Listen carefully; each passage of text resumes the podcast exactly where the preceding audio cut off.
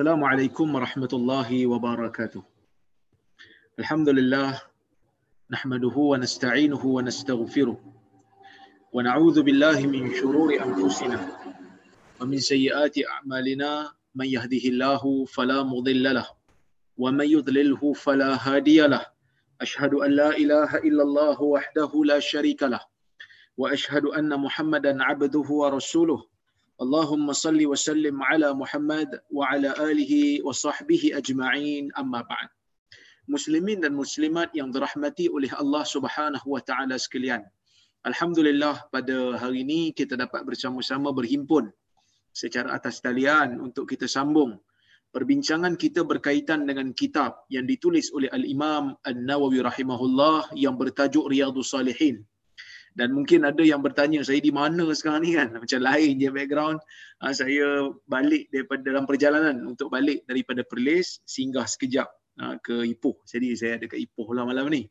Kan jadi sebab tu background itu lain sikit. Okey. Tapi tak apa.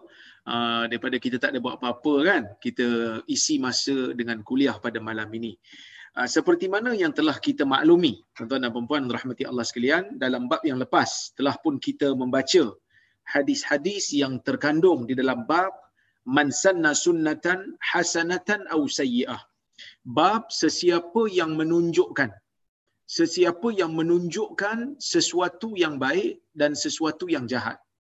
Kalau sesiapa yang menunjukkan sesuatu yang baik, maka Allah Azza wa Jal akan memberikan pahala atas amalan dia.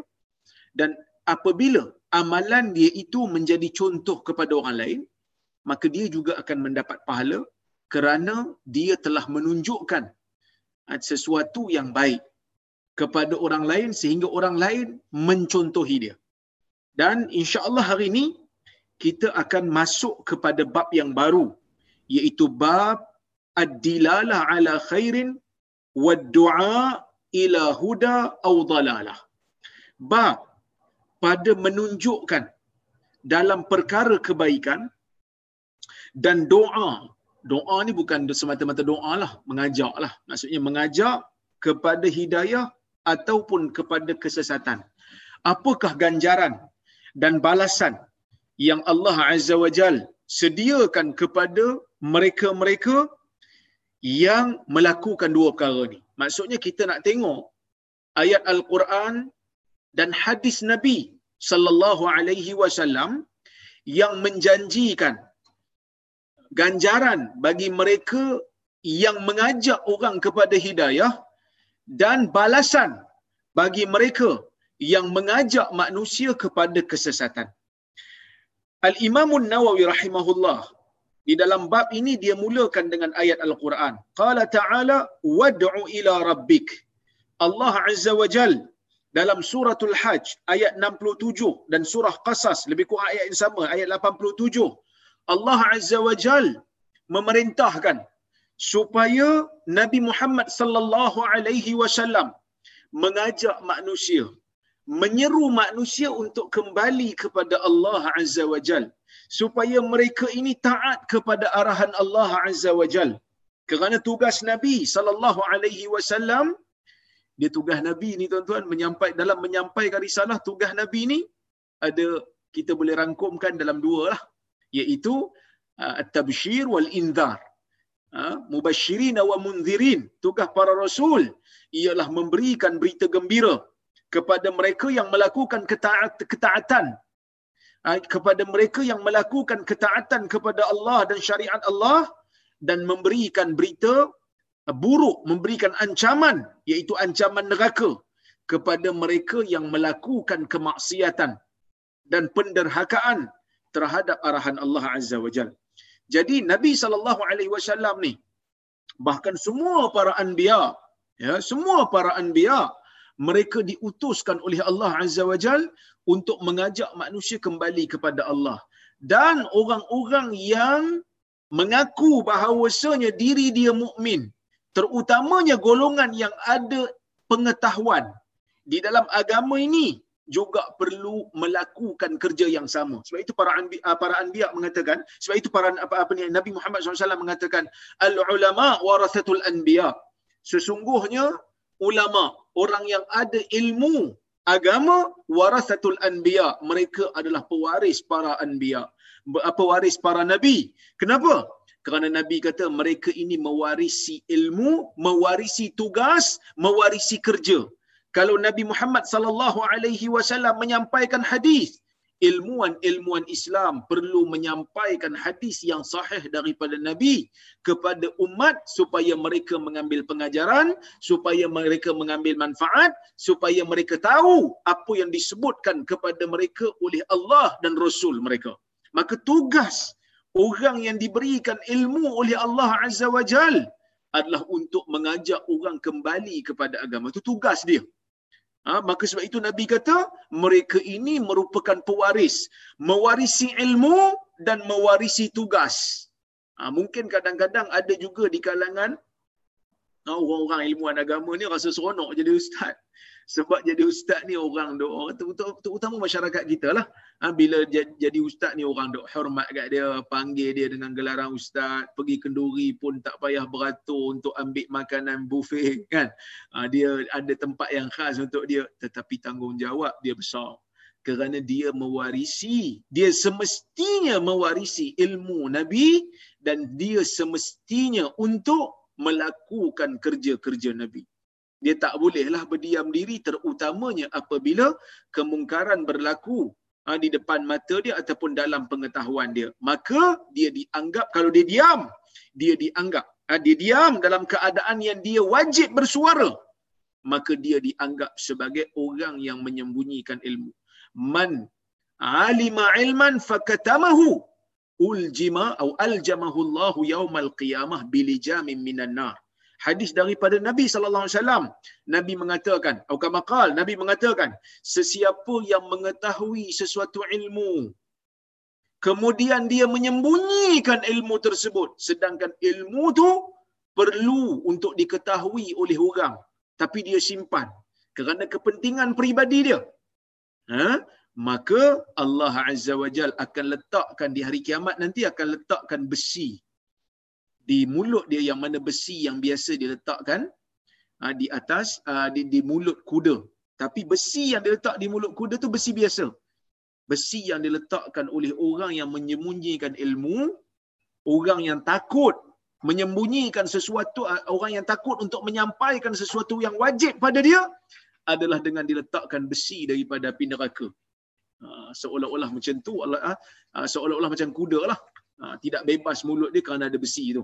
Ha, yang mana orang yang ada ilmu tapi tidak amanah dengan ilmu dia, orang yang ada ilmu tetapi dalam masa yang sama dia mementingkan kepentingan diri dia, tak menyampaikan ilmu yang wajib diketahui oleh orang awam, maka Allah Azza wa Jal akan memberikan hukuman kepada dia. Jadi sebab itu orang yang ada ilmu ni jangan rasa seronok sangatlah. Kan? Memang kita akan rasa adalah sedikit istimewa kan. Tapi tanggungjawabnya besar kerana kita mewarisi ilmu para para anbiya. Ya, baik. Wa qala ta'ala Allah berfirman lagi, "Ud'u ila sabili rabbika bil hikmati wal mau'izatil hasanah." Serulah ke jalan Tuhanmu. Seru manusia ke jalan Tuhanmu dengan hikmah dan dengan nasihat yang baik. Pertama nasihat yang baik. Nasihat yang baik ni pentinglah kita bila nak nasihat orang nak bagi tahu orang benda yang betul kena bagi tahu dengan cara yang baik. Bukan dengan caci maki. Sebab itu kalau kita tengok hadis Nabi sallallahu alaihi wasallam waktu Nabi nak berdakwah kepada orang kali pertama biasanya Nabi tidak menggunakan jalan kekerasan. Nabi tidak menggunakan perkataan perkataan-perkataan yang buruk. Nabi tidak menggunakan perkataan-perkataan yang kasar. Nabi tidak menggunakan cara peperangan melainkan apabila puak-puak yang telah diajak untuk masuk Islam ataupun diajak untuk mengadakan perjanjian damai mereka yang memulakan peperangan dengan Nabi sallallahu alaihi wasallam barulah Nabi sallallahu alaihi wasallam ah, memerangi mereka kerana mereka yang memulakan permusuhan tersebut ya itu mauizah hasanah ha, sebab itu tuan-tuan dan puan-puan yang dirahmati Allah sekalian dalam al-Quran Allah taala memberikan arahan kepada Nabi Musa alaihi salam dan Nabi Harun ketika Allah utuskan Nabi Musa dan Nabi Harun untuk bertemu dengan Firaun Allah Taala kata kepada Nabi Musa dan Harun, faqula lahu qawlan layyina la'allahu yatadhakkaru aw yakhsha. Hei Musa, hei Harun, kau pergi cakap dengan Firaun dengan perkataan-perkataan yang lunak, perkataan-perkataan yang lembut. Mudah-mudahan Firaun bila dengar perkataan yang baik itu, mudah-mudahan dia akan beringat ataupun dia akan takut. Ha, dia akan takut kepada Tuhannya. Jadi sebab itu tuan-tuan dan puan-puan yang dirahmati Allah sekalian, pertama bila kita nak berdakwah, kita perlu untuk menggunakan nasihat yang baik. Terutamanya kalau kita apa ni ajak pada orang tu kali pertama, gunakan bahasa yang baik. Jangan gunakan kalimah maki hamun. Jangan gunakan kalimah carutan. Jangan guna perkataan yang kasar. Kerana kita sedang berdakwah kepada orang yang belum faham. Kita pun mungkin belum faham dulu. Tetapi kita menjadi faham apabila ada orang cakap baik dengan kita. Tapi kalau mula-mula kita dah maki, ah, lepas pada tu apa yang kita cakap walaupun penting, dia akan tutup telinga. Sebab apa? Sebab dia kata bukan ada faedah pun, mula-mula dah maki aku. Ini ditunjukkan di dalam hadis Nabi sallallahu alaihi wasallam dalam hadis riwayat Al-Imam Al-Bukhari. Yang mana hadis ketika mana Nabi sallallahu alaihi wasallam memberi surat kepada Heraklius min Muhammadin Abdullah wa Rasulih ila Hirqal azimir Rum. Surat tu Nabi sallallahu alaihi wasallam tulis kepada Maharaja Rom yang beragama Kristian. Maharaja Rom Timur yang menguasai kawasan-kawasan utara Arab dan kawasan Turki yang kita panggil hari ini dengan kerajaan Bizantin. Yang mana mereka ni ataupun Heraklius ni beragama Kristian waktu Nabi sallallahu alaihi wasallam menghantar surat kepada Heraklius mengajak dia untuk masuk Islam. Nabi menulis surat Bismillahirrahmanirrahim dengan nama Allah yang Ar-Rahman dan Ar-Rahim min Muhammadin daripada Muhammad abdillahi wa rasulih hamba Allah dan rasulnya maksud Nabi clearkan betul-betul kepada orang yang dia bagi surat tu. Maksudnya, aku ni Muhammad, Rasulullah dan dalam masa yang sama aku adalah hamba Allah. Sebab apa Nabi tulis macam tu? Sebab Nabi tahulah Heraklius ni Kristian. Dia menganggap Nabi dia anak Tuhan. Bukan hamba Tuhan. Jadi Nabi nak bagi satu pesanan dekat dia secara tidak langsung. Mula-mula kepala kepala surat dah bagi tahu dah aku ni hamba Allah dan Rasulnya. Jangan sekali-kali kamu mengangkat martabat Nabi kepada martabat anak Tuhan. Kerana mereka tetap hamba Allah. Kemudian, Nabi kata, ila hirqal azimir rum. Kepada hirqal orang besar rum. Ha, orang besar rum. Maka Nabi memberikan penghormatan jugalah pada dia kerana dia orang besar rum. Maka Nabi kata kepada Heraklius orang besar Rom. Walaupun pada masa itu kita tahulah Rom ni dia ganah. Rom ni suka menjajah. Tapi oleh kerana dia orang besar, dia ada kedudukan, maka kita bagilah ha, gelaran ha, kedudukan tu pada dia. Ini dalam hadis yang lain pun Nabi sallallahu alaihi wasallam menunjukkan budaya yang sama, cara yang sama ketika mana Nabi sallallahu alaihi wasallam membuka kota Mekah. Waktu Nabi membuka kota Mekah pada tahun ke-8 Hijrah, Nabi sallallahu alaihi wasallam apa ni menyeru kepada orang-orang Mekah yang ada pada masa itu Nabi mengatakan man dakhala baitahu wa aghlaqa babahu fahuwa amin dakhala al-masjid al-masjid al-haram fahuwa amin wa man dakhala baita Abi Sufyan fahuwa amin sesiapa yang masuk ke rumahnya kemudian mengunci pintunya dia selamat. Dan sesiapa yang masuk ke dalam Masjidil Haram dia juga selamat. Dan sesiapa yang masuk ke dalam rumah Abu Sufyan dia juga selamat kenapa tiba-tiba Nabi sebut Abu Sufyan ni? Nabi sebut Abu Sufyan ni tuan-tuan kerana Abu Sufyan ni merupakan pemimpin Mekah besarlah dia ni pada masa tu. Orang politik Mekah.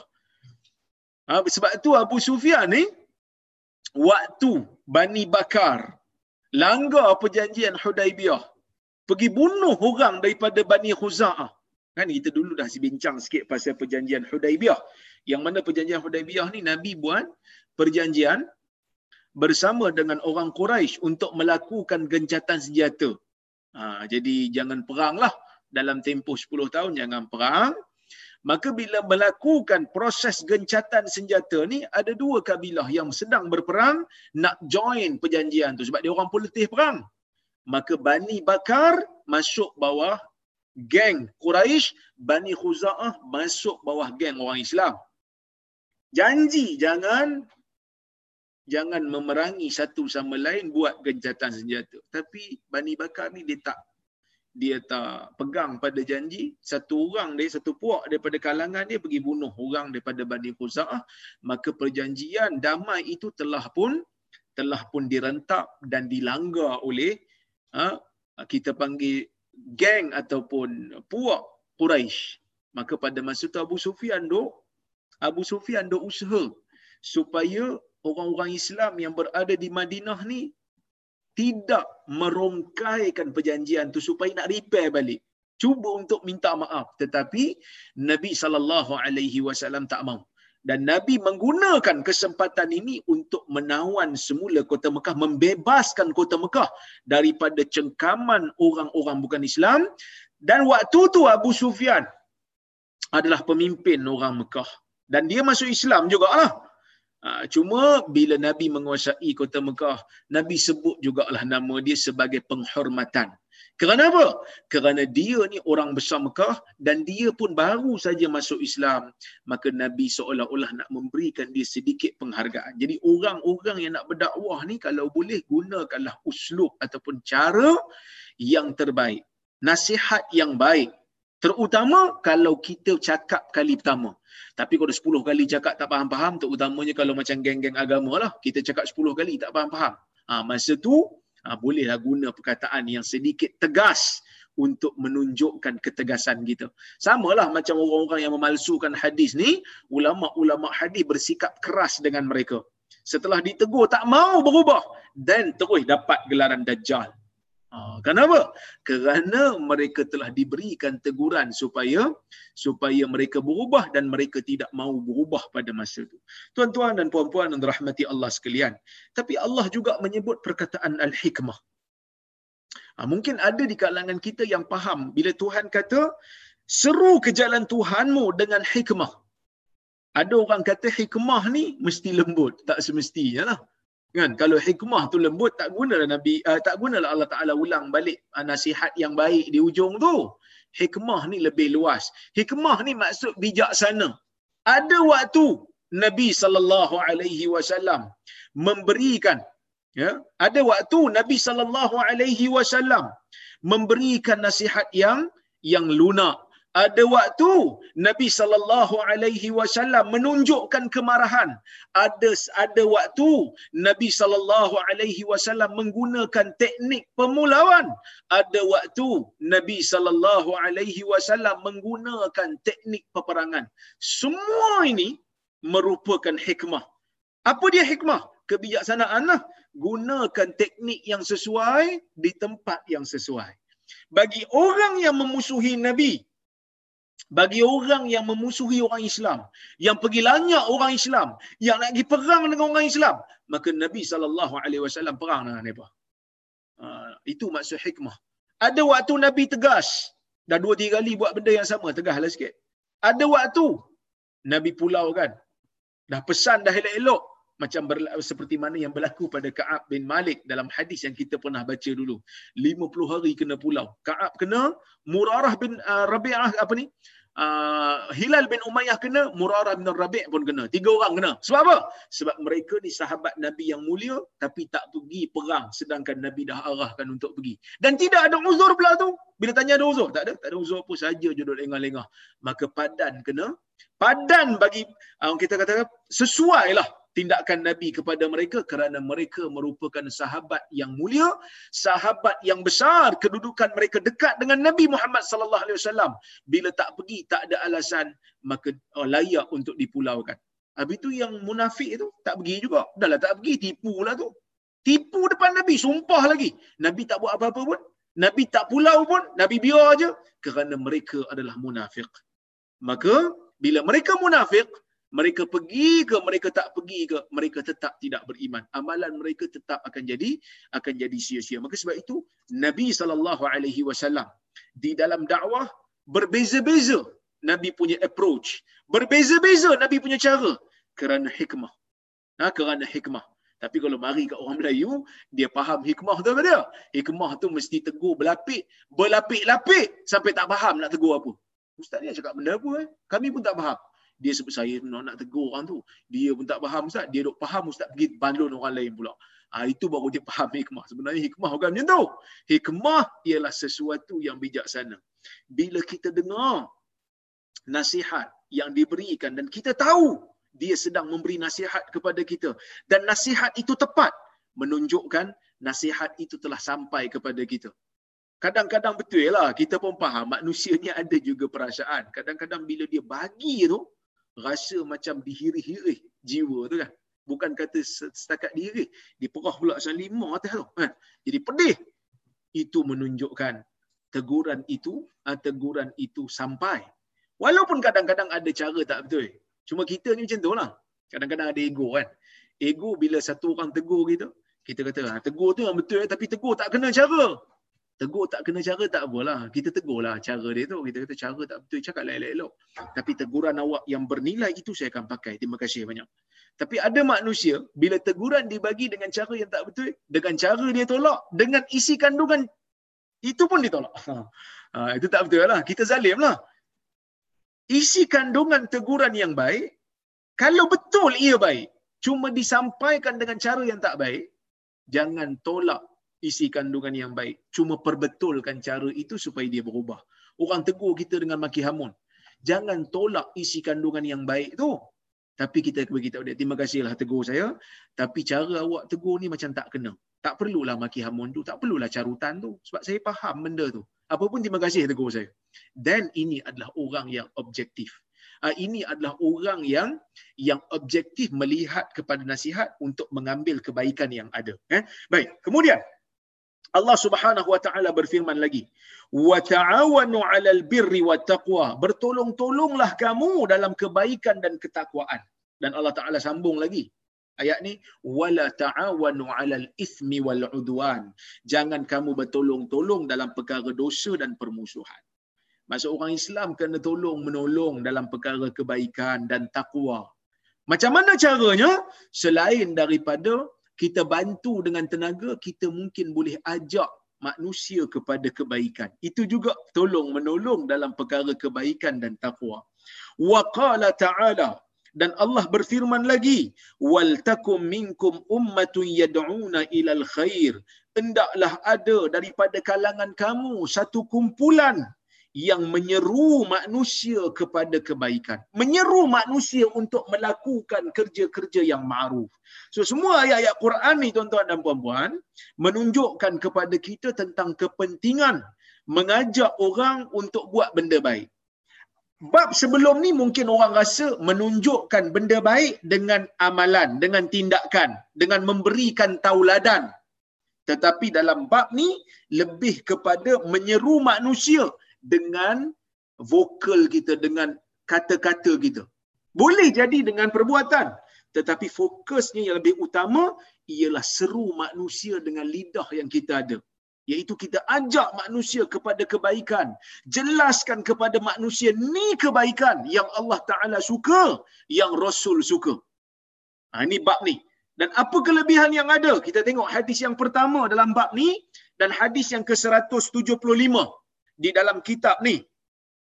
Wa an Abi Mas'ud Uqbah ibni Amr al-Ansari al-Badri radhiyallahu anhu qala qala Rasulullah sallallahu alaihi wasallam man dalla ala khairin falahu mithlu ajri fa'ilihi rawahu Muslim yang bermaksud daripada Abu Mas'ud Uqbah bin Amr Al-Ansari Al-Badri. Digelar Al-Badri sebab dia duduk di Badar. Rumah dia dekat kawasan Perang Badar tu. Eh? Ha, sebahagian ulama kata dia tak terlibat pun dalam Perang Badar. Tapi dia duduk di sana maka dinisbahkan. Nama dia dinisbahkan kepada Badri. Orang Badar. Bukan terlibat dalam perang. Menurut sebahagian ulama dia duduk di Badar. Ya? Maka sebab itu dinisbahkan di sana. Radiyallahu anhu. Ha, moga Allah meridai dia. Dia mengatakan, Qala Rasulullah sallallahu alaihi wasallam. Rasulullah sallallahu alaihi wasallam bersabda, Man dalla ala khair. Sesiapa yang menunjukkan kepada satu kebaikan. Dan dalam apa ni, hadis ni Nabi tak guna spesifik. Nabi guna infinite. Ha, Nabi guna infinite noun. Betul ke tidak saya sebut tu? Saya pun bukan pandai sangat English ni kan. Eh apa ni? Nabi menggunakan perkataan khair yang tidak ada alif lam. Nabi tak kata al-khair. Nabi kata khair. Apa beza al-khair dengan khair? Al-khair dia lebih spesifik. Maksudnya kebaikan yang tertentu. Tapi bila Nabi sebut menggunakan nakirah, Nabi menggunakan lafaz yang tidak ada alif lam, dia tidak spesifik sesiapa yang menunjukkan apa saja kebaikan yang diiktiraf sebagai kebaikan yang kecil ke yang besar ke yang sederhana ke untuk orang ramai ke untuk orang seorang ke untuk budak ke untuk orang tua ke untuk orang muda ke selagi mana namanya adalah kebaikan maka dia punya balasan nabi kata falahu mithlu ajri fa'ilihi maka dia akan dapat pahala seperti mana orang yang melakukan perkara tersebut. Tuan-tuan dan puan-puan rahmati Allah sekalian, ulama berbeza pendapat tentang maksud hadis ni. Walaupun kita tengok maksud hadis ni macam clear. Siapa buat benda baik? Eh sorry, siapa tunjuk kepada orang lain, ajak orang lain buat benda baik. Usaha orang lain untuk buat benda baik maka dia akan dapat pahala macam mana orang tu buat. Mungkin ada di kalangan kita yang bertanya, eh takkan sama ke Ustaz? Orang yang buat tak sama dengan orang yang tunjuk. Orang yang buat tak sama dengan orang yang tunjuk. Betul tak? Dari sudut pengorbanan, dari sudut kesusahan, dari sudut kepayahan, tak sama. Kan? Tak sama. Dia menunjukkan macam mana nak infak bagus dia menunjukkan macam mana nak puasa sunat bagus. Orang tu buat. Orang tu yang seksa. Orang tu yang ada memerlukan kepada pengorbanan sebab nak keluarkan harta, kemudian nak berpuasa sunat, nak bangun sahur dan seumpamanya. Dia hanya tunjuk je. Takkan dia dapat sama. Maka para ulama berbeza pendapat. Di sana ada lebih kurang empat pendapat. Ha, ha, ha. dia kata empat pendapat lah. Yang pertama, sebahagian ulama mengatakan yang Nabi sallallahu alaihi wasallam kata falahu mislu ajri fa'ilihi. Dia akan dapat pahala seperti mana orang yang melakukannya. Al-mithliyah. Sama tu bukan persamaan daripada semua sudut bukan sama dari sudut kuantiti. Dan bukan sama dari sudut kuantiti. No. Tetapi sama yang dimaksudkan ha, di dalam hadis Nabi sallallahu alaihi wasallam ni ialah sama tu dari sudut dapat ganjaran. Dua-dua dapat ganjaran. Tapi adakah ganjaran tu kuantiti sama? Tak samalah. Kerana orang yang buat mestilah banyak lagi daripada orang yang semata-mata tunjuk. Tapi tu sama apa? Samanya dari sudut dua-dua dapat pahala. Tapi kuantiti tak sama. Orang yang buat lebih banyak pahalanya daripada orang yang sekadar tunjuk. Orang yang buat pahalanya lebih banyak daripada orang yang sekadar ajak. Dia ajak aja tapi dia tak buat. Umpamanya kan. Maka ini pendapat sebahagian ulama disebutkan oleh Al-Imam An-Nawawi rahimahullah ha, ketika dia mensyarahkan hadis ni. Dia kata sama tu maksudnya dua-dua dapat pahala. Yang buat pun dapat, yang tunjuk pun dapat. Kesamaan dari sudut husulul ajri iaitu kedua-duanya menghasilkan pahala. Yang buat betul-betul dapat pahala, yang tunjuk pun dapat pahala sebab dia tunjuk ataupun sebab dia ajak. Tapi dia tak buat, tapi dia dapat pahala. kuantiti pahala sama ke Ustaz? No, tak sama lah. Mana sama? Macam mana nak sama? Kan ikut pendapat ni lah dia kata tak sama. Sebab orang yang buat dah tentulah lagi banyak pahala daripada orang sekadar ajak. Dia ajak je dia tak buat pun. Kan? Maka itu yang per pertama. Baik. Pendapat yang pertama lah. Pendapat yang kedua. Sebahagian ulama mengatakan, eh, Zahir hadis kata sama. Sama lah. Ha, dia orang kata sama. Sama. Maka pendapat ni disebutkan oleh Al-Imam Al-Qurtubi. Dia kata dah Nabi kata sama. Sama lah maka tidak ada beza di antara orang yang buat dengan orang yang ajak orang lain buat. Tak ada beza di antara orang yang buat dengan orang yang tunjukkan kepada orang lain untuk buat. Dia kata tak ada beza. Ha, itu pendapat yang kedua. Pendapat yang ketiga dia kata, dari sudut sama tu sama. Apa yang sama? Sama tu dari sudut pahala asal. Kalau kita ajak orang buat benda baik, kita ajar orang buat benda baik, kita dapat pahala. Dia bila buat, dia pun dapat pahala. Satu pahala dia dapat, satu pahala kita dapat. Cuma ada beza lepas digandakan. Dari sudut asas, sama. Dia dapat pahala satu, bila buat, kita pun dapat pahala satu. Tapi bukankah ada hadis yang menyebutkan setiap kebaikan tu akan diganda sekurang-kurangnya sepuluh? Al-hasanatu bi'ashri amsalihah ila sab'i mi'ati di'fin ila ad'afin kathirah. Satu pahala akan diganda sepuluh. Satu pahala akan diganda sepuluh.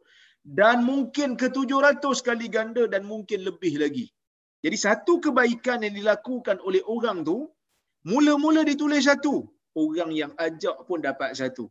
Tapi oleh kerana orang yang buat ni, dia buat sungguh, maka dia akan digandakan pahala. Ini pendapat sebahagian ulama. Manakala sebahagian ulama yang lain dia kata sama tu sama sungguh dia kata. Bahkan berkemungkinan orang orang yang mengajak orang lain untuk melakukan kebaikan. Orang yang menyeru orang lain untuk melakukan kebaikan orang yang menunjukkan kepada orang lain cara untuk buat kebaikan, mungkin dia akan dapat pahala lebih banyak daripada orang yang buat. Macam mana tu? Boleh ke? Boleh, mungkin. Dia kata mungkin. Ini pendapat yang disebutkan oleh Al-Imam Al-Munawi. Dalam kitab dia, dia waktu dia mensyarahkan hadis ni, dia kata samalah. Tapi mungkin orang yang ajak tu lebih lagi. Sebab apa? Sebab berkemungkinan dengan satu seruan dia didengari oleh seratus orang. So dia akan dapat seratus pahala.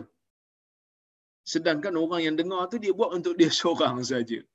Ha, dia kata mungkin. Wallahu a'lam. Benda ni benda gaib tuan-tuan dan puan-puan. Tetapi kita beriman dengan zahirnya samalah. Tapi adakah sama lepas gandaan ataupun tidak? Kita tak tahu. Bergantung kepada keikhlasan ha, bergantung kepada keikhlasan. Jadi nak katanya Islam ni nak suruh kita ni kalau boleh mengisi waktu, mengisi masa buat benda yang berfaedah kepada orang lain. Jangan jadi orang yang langsung tak ada faedah. Duduk sejam dengan kita, satu apa pun tak dapat manfaat ilmu ataupun manfaat iman. Ha, ni rugilah. Kalau boleh jadikan dalam sejam kita duduk sembang minum kopi dengan kawan-kawan ni paling tidak kita bagi dua tiga manfaat ilmu yang baru ataupun manfaat iman dengan memberikan nasihat. Sebab kita telah berperanan seperti mana yang dikendaki oleh hadis ni. Sesiapa yang menunjukkan kepada kita kebaikan, dia akan dapat pahala. Seperti mana orang yang mengamalkannya. Ha, maksud dapatlah dapatlah pahala tu. Ha, dapatlah pahala tu. Iaitu pahala menyampaikan ha, kebaikan. Tuan-tuan dan puan-puan yang rahmati Allah sekalian. Kata Syekh Mustafa Bura sewaktu mensyarahkan hadis ni dia kata hadis ni mengandungi faedah afad al hadis al has ala sa'i fil khair wa dilalati alaihi. Hadis ini terdapat kandungan ataupun terdapat faedah penegasan ajakkan supaya orang Islam berusaha untuk melakukan kebaikan dan menunjukkan kebaikan. Ha? Buat baik dan ajak orang lain. Bukan buat baik seorang-seorang. Ajak juga orang lain. Supaya orang lain pun termotivasi untuk buat benda yang baik. Itu yang pertama. Ha, dia kata li'annal mutasabbiba bil amali salih yanala yanalu misla ma yanalul fa'il minal ajri was thawab kerana orang yang menyebabkan orang lain beramal saleh dia akan dapat pahala seperti mana pahala yang didapati oleh orang yang melakukannya. Eh baik kita tengok hadis yang kedua dalam bab ni. Ya hadis yang kedua hadis 176 uh, dalam keseluruhan kita wa an abi hurairah radhiyallahu anhu anna rasulullah sallallahu alaihi wasallam qala man da'a ila huda kana lahu minal ajri mislu ujuri man tabi'ahu la yanqusu dhalika min ujurihim syai'a wa man da'a ila dhalalah kana alayhi min al-ithmi mislu athami man tabi'ah la yanqusu dhalika min athamihim syai'a. Rawahu muslim. Hadis riwayat Imam Muslim daripada Abi Hurairah yang bermaksud kata Abu Hurairah sesungguhnya Rasulullah sallallahu alaihi wasallam bersabda sesiapa yang mengajak kepada hidayah siapa yang ajak orang untuk buat benda hidayah untuk buat benda yang ada ganjaran pahala padanya. Yang ajak orang untuk uh, memahami kalam Allah dan Rasul ataupun melakukan perkara yang dikehendaki oleh Allah dan Rasul. Kana lahu minal ajri dia akan dapat pahala mislu ujuri man tabi'ahu. Sama seperti pahala-pahala orang yang mengikutinya. Maksud kalau dia tunjuk sesuatu dia ajak sesuatu dia ajak orang buat benda baik orang ikut dia orang ikut dia buat dia akan dapat pahala orang yang ikut dia tu sebab itu Munawi kata yang tadi saya hurai kan Munawi kata mungkin orang yang ajak orang lain buat baik ni mungkin dia akan dapat lebih daripada orang yang beramal Orang tu dengar aja. Dia tak sampai pada orang lain. Dia dengar, lepas tu dia amal. Kata seratus orang dengar. Kan? Seratus orang dengar, seorang ustaz berkuliah. Ajak orang buat benda baik. Ajak orang buat benda sunnah. Ajak orang buat benda ketaatan pada Allah. Dia akan dapat pahala. Pahala siapa-siapa yang ikut dia yang amal. Katalah seorang ustaz dalam kuliah, dok bersyarah tentang soal puasa sunat umpamanya. Kan? Tentang puasa sunat.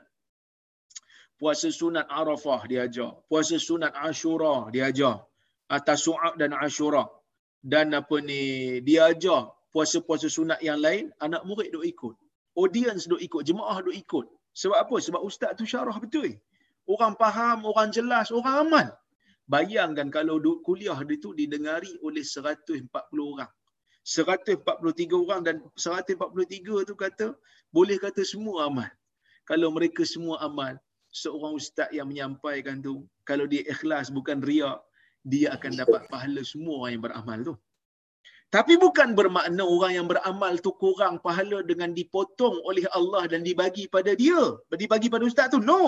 Orang yang beramal akan dapat pahala penuh kalau mereka ikhlas tapi Allah akan menyediakan pahala lain kepada orang yang menyampaikan kebaikan tu. Ini merupakan salah satu daripada galakkan kepada umat Islam untuk ajak orang lain buat benda baik. Sebab kadang-kadang kita ni ada rasa segan, ada rasa malu. Eh saya bukan ustaz dia kata. Takkanlah saya nak sampaikan benda-benda ni, saya bukan ustaz. Tak semua orang kena jadi ustaz. Tapi mereka ha, mereka-mereka yang bukan ustaz ni disuruh untuk menyampaikan kebaikan yang mereka yakin dengan dalil yang sahih ia adalah kebaikan. Katalah kita dah tahu dah puasa Ashura tu memang sunnah. Tasu'a dengan Ashura, 9 dan 10. Ha, Muharram itu memang sunnah. Jadi kita sampaikan kepada orang lain. Bukan nak suruh kita sampaikan benda-benda khilaf dengan dalil-dalil sekali tak kita sampaikan Nabi wasallam kata Nabi galakkan puasa Tasu'a dan Ashura. Nabi galakkan.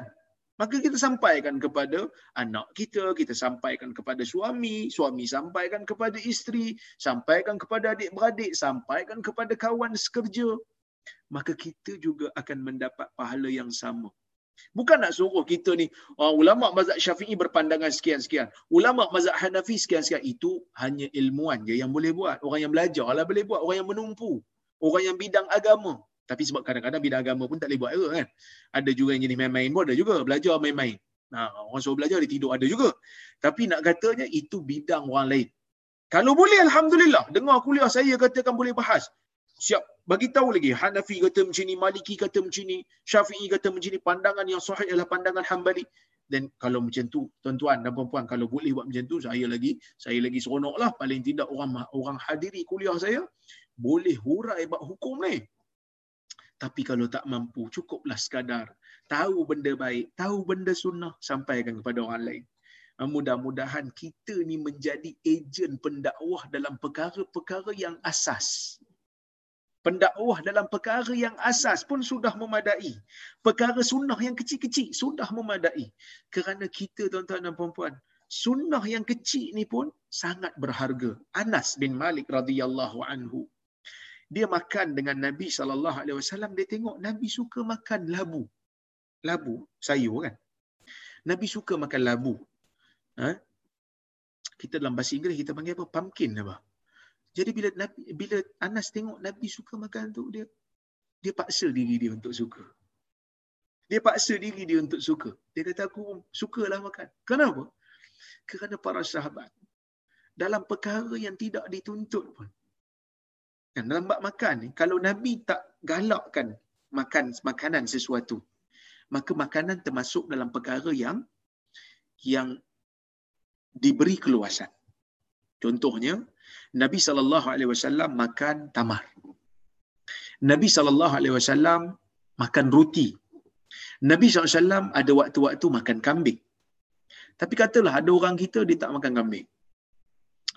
Itu bukan satu benda yang kita rasa merugikan. Kenapa? Kerana Nabi makan kambing sebab budaya di sana makan kambing. Nabi makan tamar kerana budaya di sana makan tamar. Nabi makan roti kerana budaya di sana makan roti tapi kita makan nasi. Adakah kita telah menyalahi sunnah tak? Kerana dalam bab makanan ni, ada benda-benda yang Nabi suruh makan. Tu betul. Contohnya macam Nabi suruh makan tamar ajwah tujuh kali. Eh, tujuh biji, sorry, tujuh biji. Uh, setiap pagi. Untuk menghilangkan uh, racun. Penawar lah. Nabi kata penawar untuk penyakit. Dan yang ni Nabi suruh, kita buatlah. Kalau Nabi tak suruh, Nabi just makan saja. Ha, Nabi just makan saja, maka ia termasuk dalam perkara-perkara yang tidak dituntut. Tapi Anas ni, dia tengok Nabi makan. Benda yang Nabi tak suruh, tak tuntut pun kita makan. Tapi dia paksa diri dia untuk suka. Walaupun pada asal dia biasa-biasa saja. Sebab apa?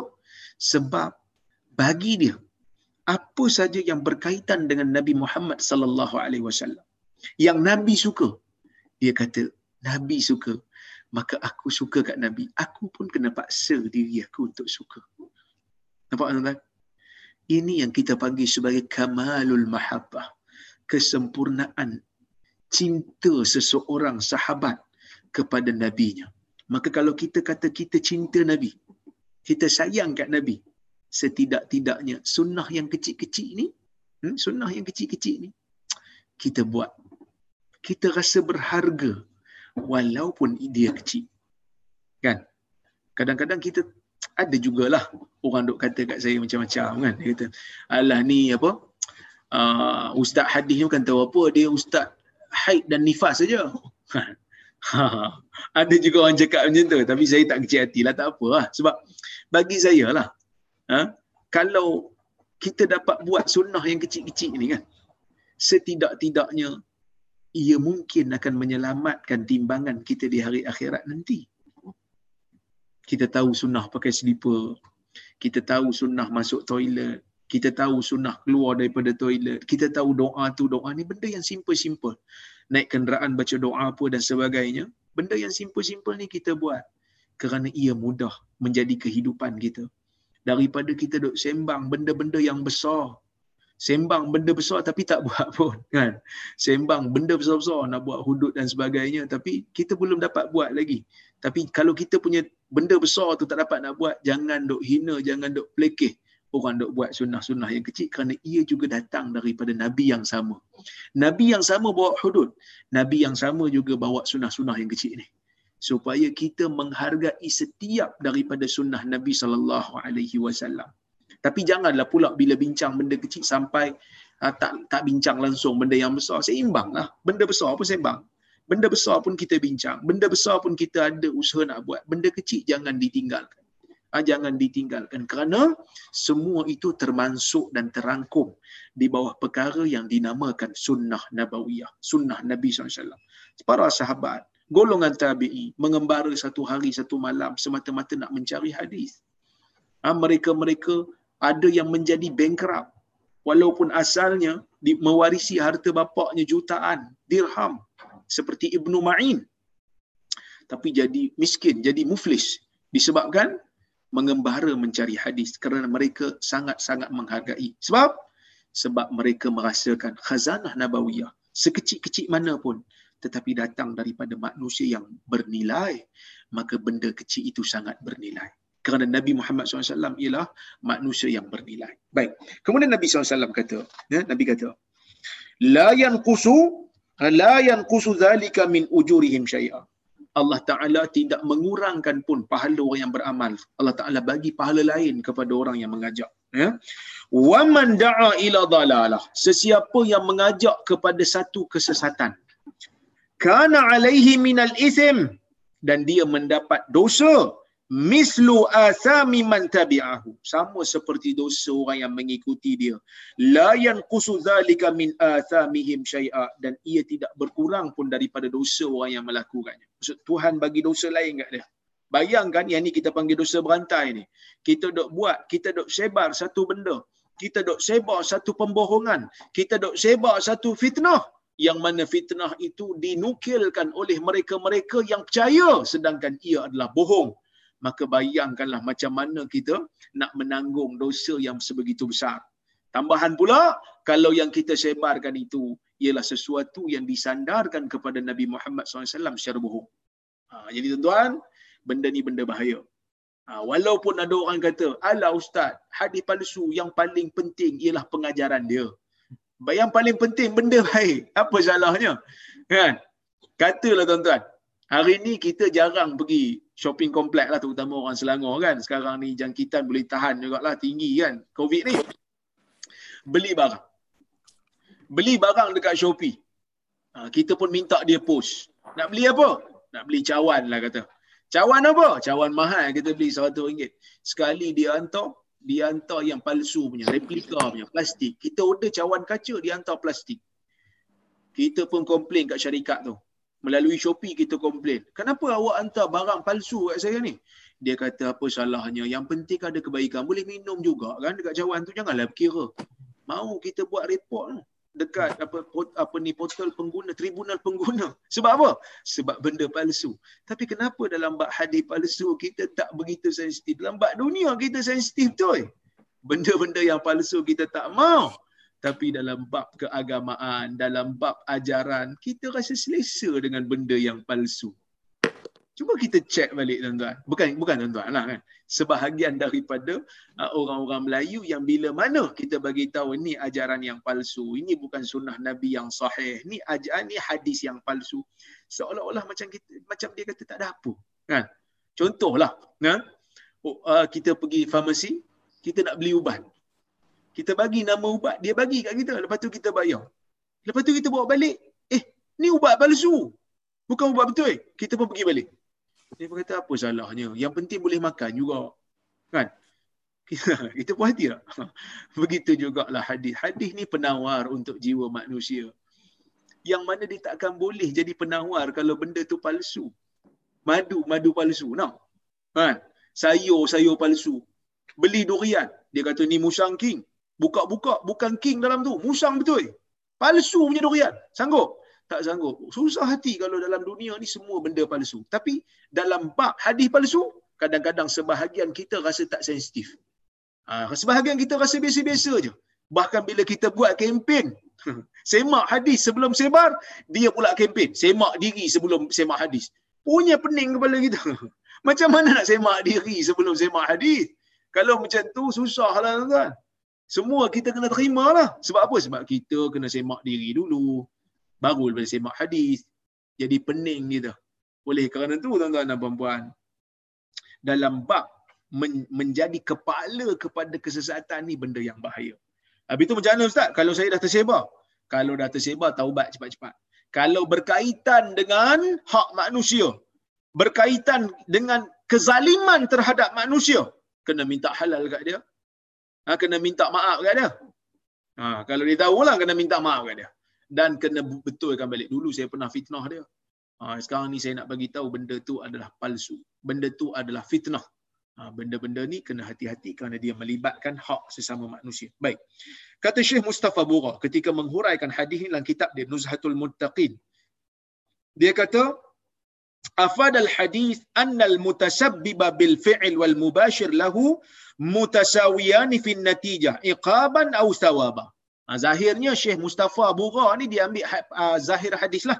Dia kata orang yang menjadi penyebab kepada sesuatu perbuatan dan orang yang melakukannya mereka berdua berada di tahap yang sama pada natijah pada kesan sama ada pada balasan dosa ataupun pada pahala sama dia kata. Alal muslim ayyatabassar ayyatas ayyatabassar biawaqibil umur wa nataiji amali dan setiap muslim ni kena tengok dia punya kesan sesuatu perkara dan hasil bagi amalan dia. Nak buat satu benda kena tengok. Terutama zaman media sosial ni. Zaman ada Facebook zaman ada WhatsApp. Kan saya ada seorang sahabat saya pernah jadi CEO Telekom Malaysia sekarang ni dah jadi CEO tempat lain lah kan. Jadi kawan saya ni dia cerita pengalaman dia. Dia tengok macam mana satu mesej yang disampaikan melalui satu WhatsApp dia tengok dalam sistem memang macam virus dia punya merebak. Sebab tu orang panggil viral kan? Sebab betul-betul dia merebak tu macam virus. Sekejap. Kalau berita tu berita yang tak betul jenuh kita nak bagi betul. Ah ha, jenuh terutamanya orang yang ada kedudukan yang kalam dia tu diambil oleh media orang yang Facebook dia di, di, diikuti oleh ramai orang. Sebab tu kadang-kadang saya pun risau eh? ha, uh, saya pun kadang-kadang risau uh, Facebook saya ramai orang baca jadi sebelum nak tulis tu saya kena betul-betul tanya orang tu tanya orang ni semak betul-betul. Saya minta kawan-kawan baca dulu tulisan saya. Sebab apa? Sebab kita tak nak kita menyebarkan sesuatu yang tidak sahih sesuatu yang tidak benar. Ha, jadi benda ni diambil sebagai satu pengajaran. Ya. Baik, kemudian dia kata, kita kena fikir dia punya akibat, kena fikir dia punya kesan. Fayas'a lil khair liyakuna qudwatan hasanah dan dia kena usaha untuk melakukan kebaikan dalam amalan dia supaya dia menjadi ikutan yang baik. Alal muslim ay yahdhar ad-da'awat az-za'ifah wa yabta'id an qurana'i su' dan setiap orang muslim ni kena hati-hati dengan dakwah-dakwah yang palsu. Ya, dengan benda-benda yang palsu. Ajaran-ajaran yang palsu yang sesat. Dan menjauhkan diri dia daripada kawan-kawan yang jahat. Li'annahu mas'ulun amma yaf'al. Kerana dia bertanggungjawab terhadap apa yang dia lakukan. Al mutasabbib lil al mutasabbib lil khair yudha'af ajruh. Orang yang menjadi penyebab kepada kebaikan akan digandakan pahalanya.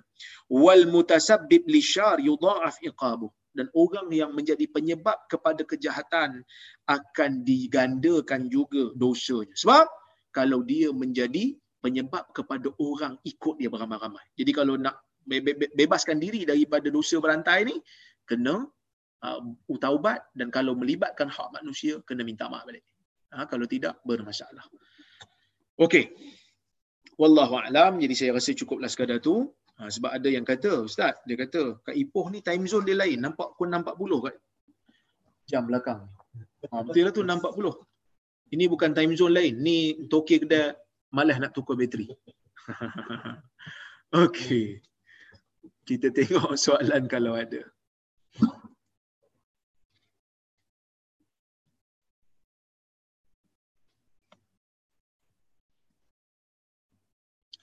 Assalamualaikum. Waalaikumsalam. Dia kata, apakah seseorang itu pasti ataupun mesti mendapat balasan sebelum dia mati atas dosa yang pernah dia lakukan jika dia tidak bertaubat? Contohnya, jika seseorang pernah menipu, dia juga pasti akan ditipu sebelum dia mati. Jika benar, apakah dalilnya? Jazakallah khair. Wa antum fazakumullah khair. Tidak semestinya. Kerana dalam hadis Nabi wasallam ada sebut apabila Allah dalam hadis Tirmizi apabila Allah Subhanahu wa taala inginkan seseorang hamba itu mendapat kebaikan ajjalalahul uqubah fid dunya Allah taala akan mempercepatkan dia punya pem, apa penyucian. Akan cepatkan dia punya musibah supaya dapat cuci dosa dalam dunia. Ha, ya apabila Allah wa idza arada wa idza arada bi 'abdihi syarr apabila Allah inginkan kejahatan Allah inginkan keburukan kepada mana-mana manusia ha, Allah taala akan memberikan uh, keselesaan di dunia atas dosa dia Allah taala tangguhkan dia punya pembalasan tu sampai hatta yuwafi yaumal qiyamah sehingga dia akan bertemu balasannya di hari kiamat. Ha, jadi ada juga orang yang memang Allah Taala tak bagi balasan dalam dunia. Ha, akan ada yang diterima di di akhirat nanti. Wallahu a'lam. Sebab itu kalau tengok dalam apa? Dalam hadis Nabi sebut golongan muflis di kalangan umat dia dibawa pahala banyak. Dia bawa pahala ha, al-muflisu min ummati may ya'ti yaumal qiyamah bi salatin wa zakatin wa siyam. Dibawa pahala salat, zakat dan puasa. Tapi dalam masa yang sama dia buat zalim kat orang kan? Dia pukul orang ni dia lukakan orang tu dia maki orang ni dia kutuk orang tu. Tapi di dalam dunia dia tak kena. Tapi Allah Taala akan uh, membalasnya di akhirat dengan ambil pahala dia bagi pada orang yang dizalimi. Ada yang kena tapi ada juga yang akan dilepaskan. Bergantung kepada kehendak Allah Subhanahu wa taala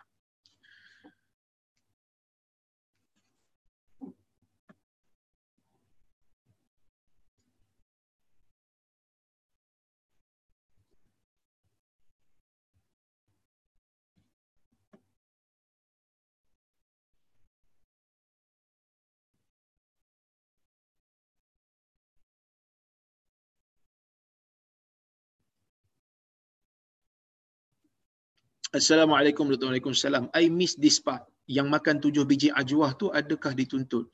Disunatkan untuk kita makan tujuh biji ajwah setiap pagi.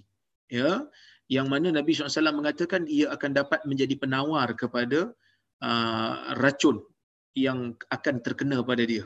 Uh, itu hadis yang sahih dalam riwayat Imam Al-Bukhari. Ya, cubalah makan tarmar ajwah. Uh, sebahagian mengatakan ajwah Madinah. Ah, ajwah Madinah. Maksud ajwah yang diambil daripada tanah Madinah. Sebab ajwah ni ada juga yang ditanam di luar daripada Madinah. So pastikan ajwah yang Madinah yang terbaik. Kalau tak dapat, luar Madinah pun tak apalah. Yang penting makan tujuh biji. Kerana hadis menyebutkan demikian. Ah, soalan kedua, dia kata kenapa yang kaya boleh muflis if he had spent in the way of Allah and the deen? Bankruptcy ni, muflis ni, muflis sebenar, uh, muflis yang dalam dunia lah eh yang kita tak mau tadi muflis akhirat bila pahala dia kena bayar ke orang yang dizalimi. Muflis ke kaya ke miskin ke semua ni adalah ujian. Kalaulah kata kekayaan itu menunjukkan kepada kemuliaan dah tentulah para anbiya manusia paling kaya sebab dia orang paling mulia. Tapi ada manusia ada nabi yang tak kaya pun. Biasa-biasa nabi Muhammad pun taklah terlalu kaya. Tetapi tidaklah sampai kepada tahap fakir. Jadi kalau tiba-tiba saya saya infak ustaz tapi dalam masa yang sama saya bankrupt. Itu merupakan ujian Allah. Allah nak tengok kita sabar ke tidak? Kita sabar ke tidak? Contohnya sekarang ni waktu covid sebahagian daripada kawan-kawan kita mungkin hilang pekerjaan. Uh, yang kerja di bahagian aviation di bahagian uh, penerbangan. Yang sebelum ni mungkin pilot yang mempunyai pendapatan yang besar tiba-tiba hilang kerja. Ini semua merupakan ujian Allah.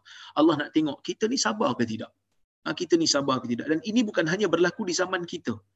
Di zaman ha, sahabat ada seorang sahabat bernama Mus'ab bin Umair yang merupakan anak kepada orang kaya masuk Islam. Ibu dia buang dia ibu dia tak mau terima dia sebagai anak sebab dia sebab dia masuk Islam. Dan dia menjadi orang yang miskin.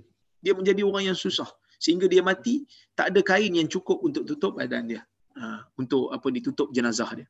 Ini adalah uh, yang berlaku kepada Mus'ab bin Umair ya jadi kaya ke miskin ke itu semua adalah ujian. Baik. Assalamualaikum warahmatullahi wabarakatuh. Waalaikumsalam. Kalau wuduk kita batal dan kita nak ambil the second wuduk, bolehkah kita cuma basuh yang uh, basuh anggota wuduk yang wajib sahaja?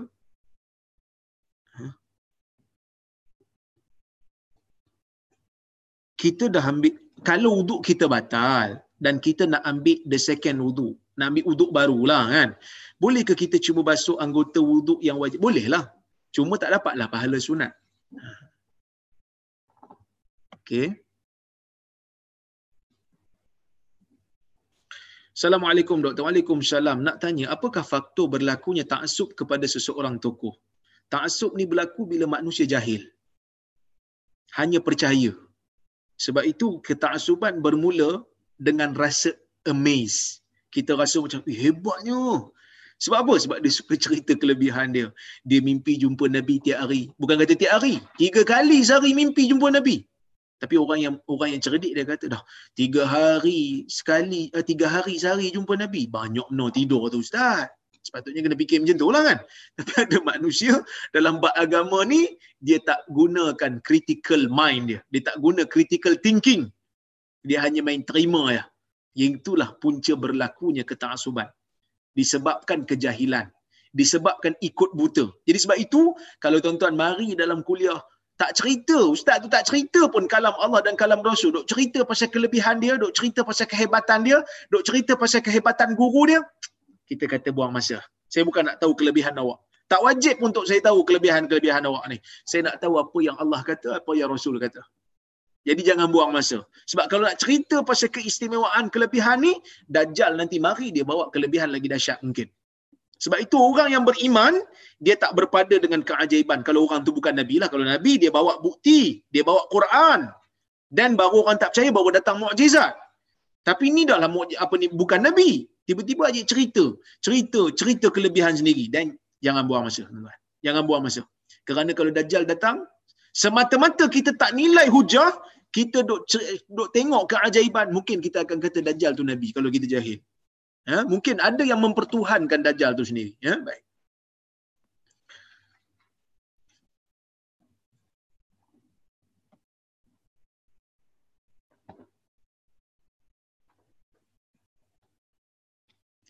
Assalamualaikum doktor. Waalaikumsalam. Kenapa dalam surat Nabi kepada Heraklius sekiranya beliau tak menerima Islam, beliau perlu menanggung dosa rakyatnya. Beliau perlu menanggung dosa rakyatnya yang mana rakyatnya tidak menerima Islam disebabkan dia tak masuk. Maksud dia menjadi contoh kepada rakyatnya. Bila dia tak masuk, rakyat nak masuk. Jadi jadi kata tak payah raja kita pun tak masuk. Maka dia telah menjadi penyebab kepada kekufuran rakyatnya. Ya, banyak soalan ni. Duk masuk-masuk ni.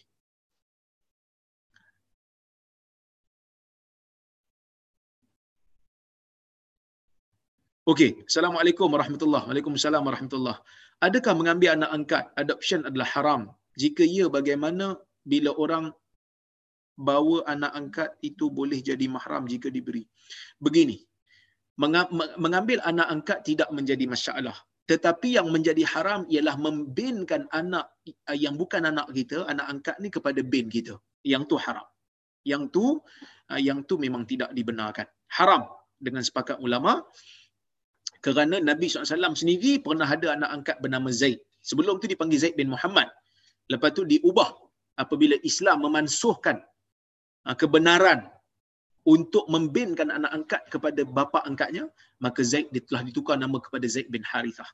Ha, Zaid bin Harithah. Dan Nabi sendiri berkahwin dengan bekah isteri Zaid yang bernama Zainab bintu Jahash dan membuktikan betul-betul uh, hukum anak angkat yang, yang yang dikatakan sebelum ni seperti anak betul telah pun dibatalkan. Maka Nabi kahwin dengan Zainab. Ya, baik. Bagaimana nak jadikan anak angkat tu mahram? Uh, kita kena minta uh, isteri kita susukan dia lah ha, cukup syarat lima kali susuan uh, apa ni sudah menjadi mahram wallahu Assalamualaikum doktor. Waalaikumsalam. Boleh doktor huraikan ringkas fadail amal? Fadail amal ialah hadis yang menceritakan tentang kelebihan amalan. Siapa beramal ni dapat pahala ni. Siapa beramal ni dapat pahala ni. Boleh ke beramal dengan hadis tersebut? Boleh dengan syarat hadis tersebut daif ringan hadis dhaif ringan menceritakan kelebihan amalan yang telah sunnah. Katalah ada hadis bagi tahu siapa solat duha dapat pahala sekian. Hadis solat duha sahih. Dia cuma bagi tahu pahala aja. Maka boleh diamalkan. Dia masuk dalam fadail amal.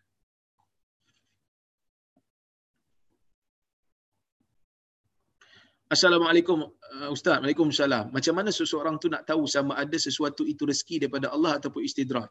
Sebenarnya rezeki daripada Allah, uh, istidraj ni pun datang daripada Allah lah juga kan? Okey.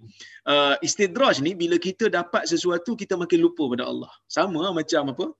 Uh, Firaun dapat kuasa, dapat kedudukan, dapat kekayaan tapi lawan Tuhan. Kan? Jadi kita nak tahu macam mana? Bila Allah bagi kita nikmat, kita bertambah jahat ke bertambah baik? Kalau bertambah baik, ah menunjukkan itu merupakan nikmat yang disyukurilah kan? Tapi kalau kita dapat nikmat makin jahat makin lupa Tuhan makin besar diri makin ujub makin takabur dan itu berkemungkinan istidraj. Ya baik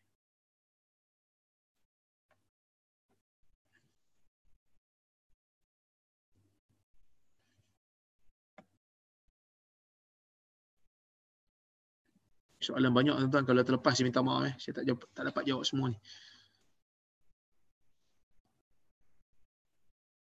Assalamualaikum Doktor. Waalaikumsalam. Dengan cara apa yang terbaik untuk mengkongsikan ilmu pengetahuan sunnah kepada para-para yang dalam keadaan bid'ah? Just bagi tahu tentang indahnya sunnah ni. Bagi tahu tentang pahala melakukan sunnah. Kalau ditanya pada kita, habis tu salah lah saya dah buat sekarang. Cakap je tak tahu.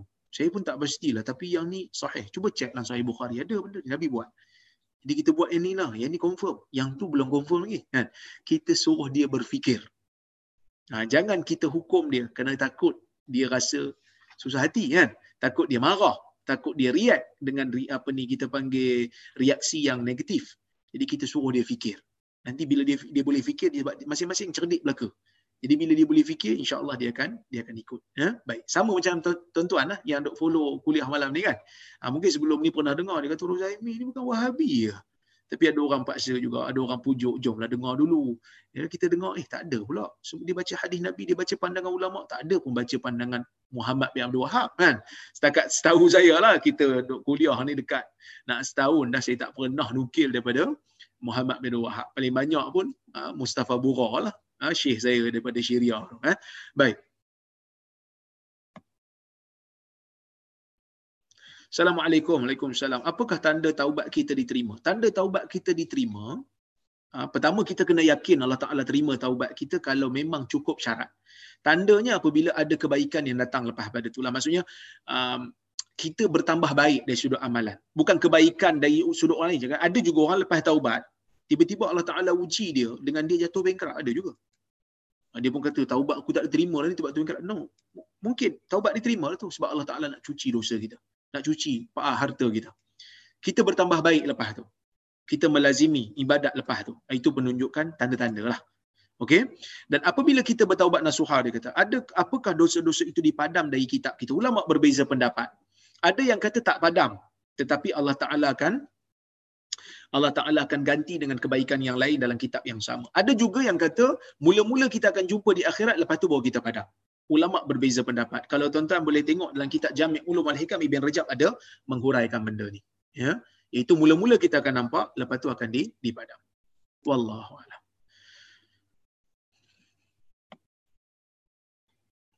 Assalamualaikum warahmatullahi wabarakatuh. Seseorang tu sebelum dia meninggal dunia sekiranya disakit berpanjangan sehingga dia meninggal dunia adakah kerana Allah nak ampunkan dosa-dosanya? Adakah kerana masih hidup dia banyak dosa? Ah, bila Allah memberikan kesakitan kepada hambanya, ada beberapa kemungkinan. Berkemungkinan kerana Allah Ta'ala nak cuci dosa dia. Seperti mana yang dalam hadis Nabi. Sewaktu Nabi pernah menziarahi orang sakit, Nabi pernah sebut, La ba'sa tahurun insyaAllah. Tidak mengapa sakit ini menyucikan dosa insyaAllah. Ada juga sakit yang Allah Ta'ala beri, bukan sebab dosa. Nabi sakit sebelum wafat. Nabi sakit kepala sebelum wafat. Kan? Sehingga Nabi sebut wa raksah. Nabi kata sakitnya kepala. Itu bukan kerana Nabi banyak dosa, tetapi kerana Allah nak mengangkat darjat Nabi. So sakit musibah ni ada waktu dia menyucikan dosa, ada waktu dia mengangkat darjat. Ha, untuk Nabi-Nabi, untuk orang saleh dia mengangkat darjat. Cuma kita jangan sangka buruk lah kat orang. Kadang-kadang ada orang kan pergi umrah, pergi haji, tiba-tiba tak boleh jalan. Orang yang datang, orang yang datang sekali dengan dia, tengok banyak dosa lah tu ada muka banyak dosa. Jangan sangka buruk dengan orang. Berkemungkinan Allah Taala nak cuci dosa dia, berkemungkinan Allah Taala nak angkat darjat dia. Kita yang sehat ni jangan perasan, takut-takut istidrak pula kat kita sebab kita pergi sehat kita duduk tengok orang tu, duduk tengok orang ni macam macam diri kita best sangat. Eh? Jangan sangka buruk. Eh? Baik. Assalamualaikum doktor. Waalaikumsalam. Dia kata. Kalau dosa dengan orang, contoh dulu dia pernah berzina dengan isteri orang.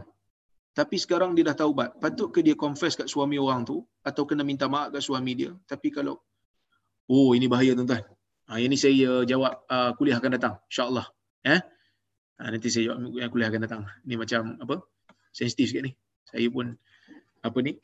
Kena cari fatwa-fatwa yang ada. Okey. Baca surah Al-Kafirun sebelum tidur dapat bebaskan dari kemusyrikan. Saya tidak tahu. Baca tiga kul ada sebelum tidur. Kalau baca surah Al-Kafirun dalam uh, selepas solat maghrib dan selepas, uh, sebelum uh, dua rakaat sebelum subuh ada. Uh, itu surah Kafirun dan surah Al-Ikhlas dalam solat. Itu ada. Surah Al-Kafirun rakaat pertama surah Al-Ikhlas.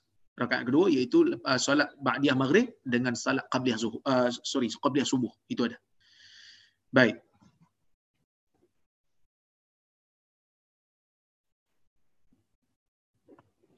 Doktor, kalau seseorang tu sakit meninggalkan salat sebelum mati, adakah waris boleh mengqadakkan untuknya? Ulama berbeza pendapat tetapi yang sahih tidak ada qada salat bagi mereka yang meninggalkan salat. Wallah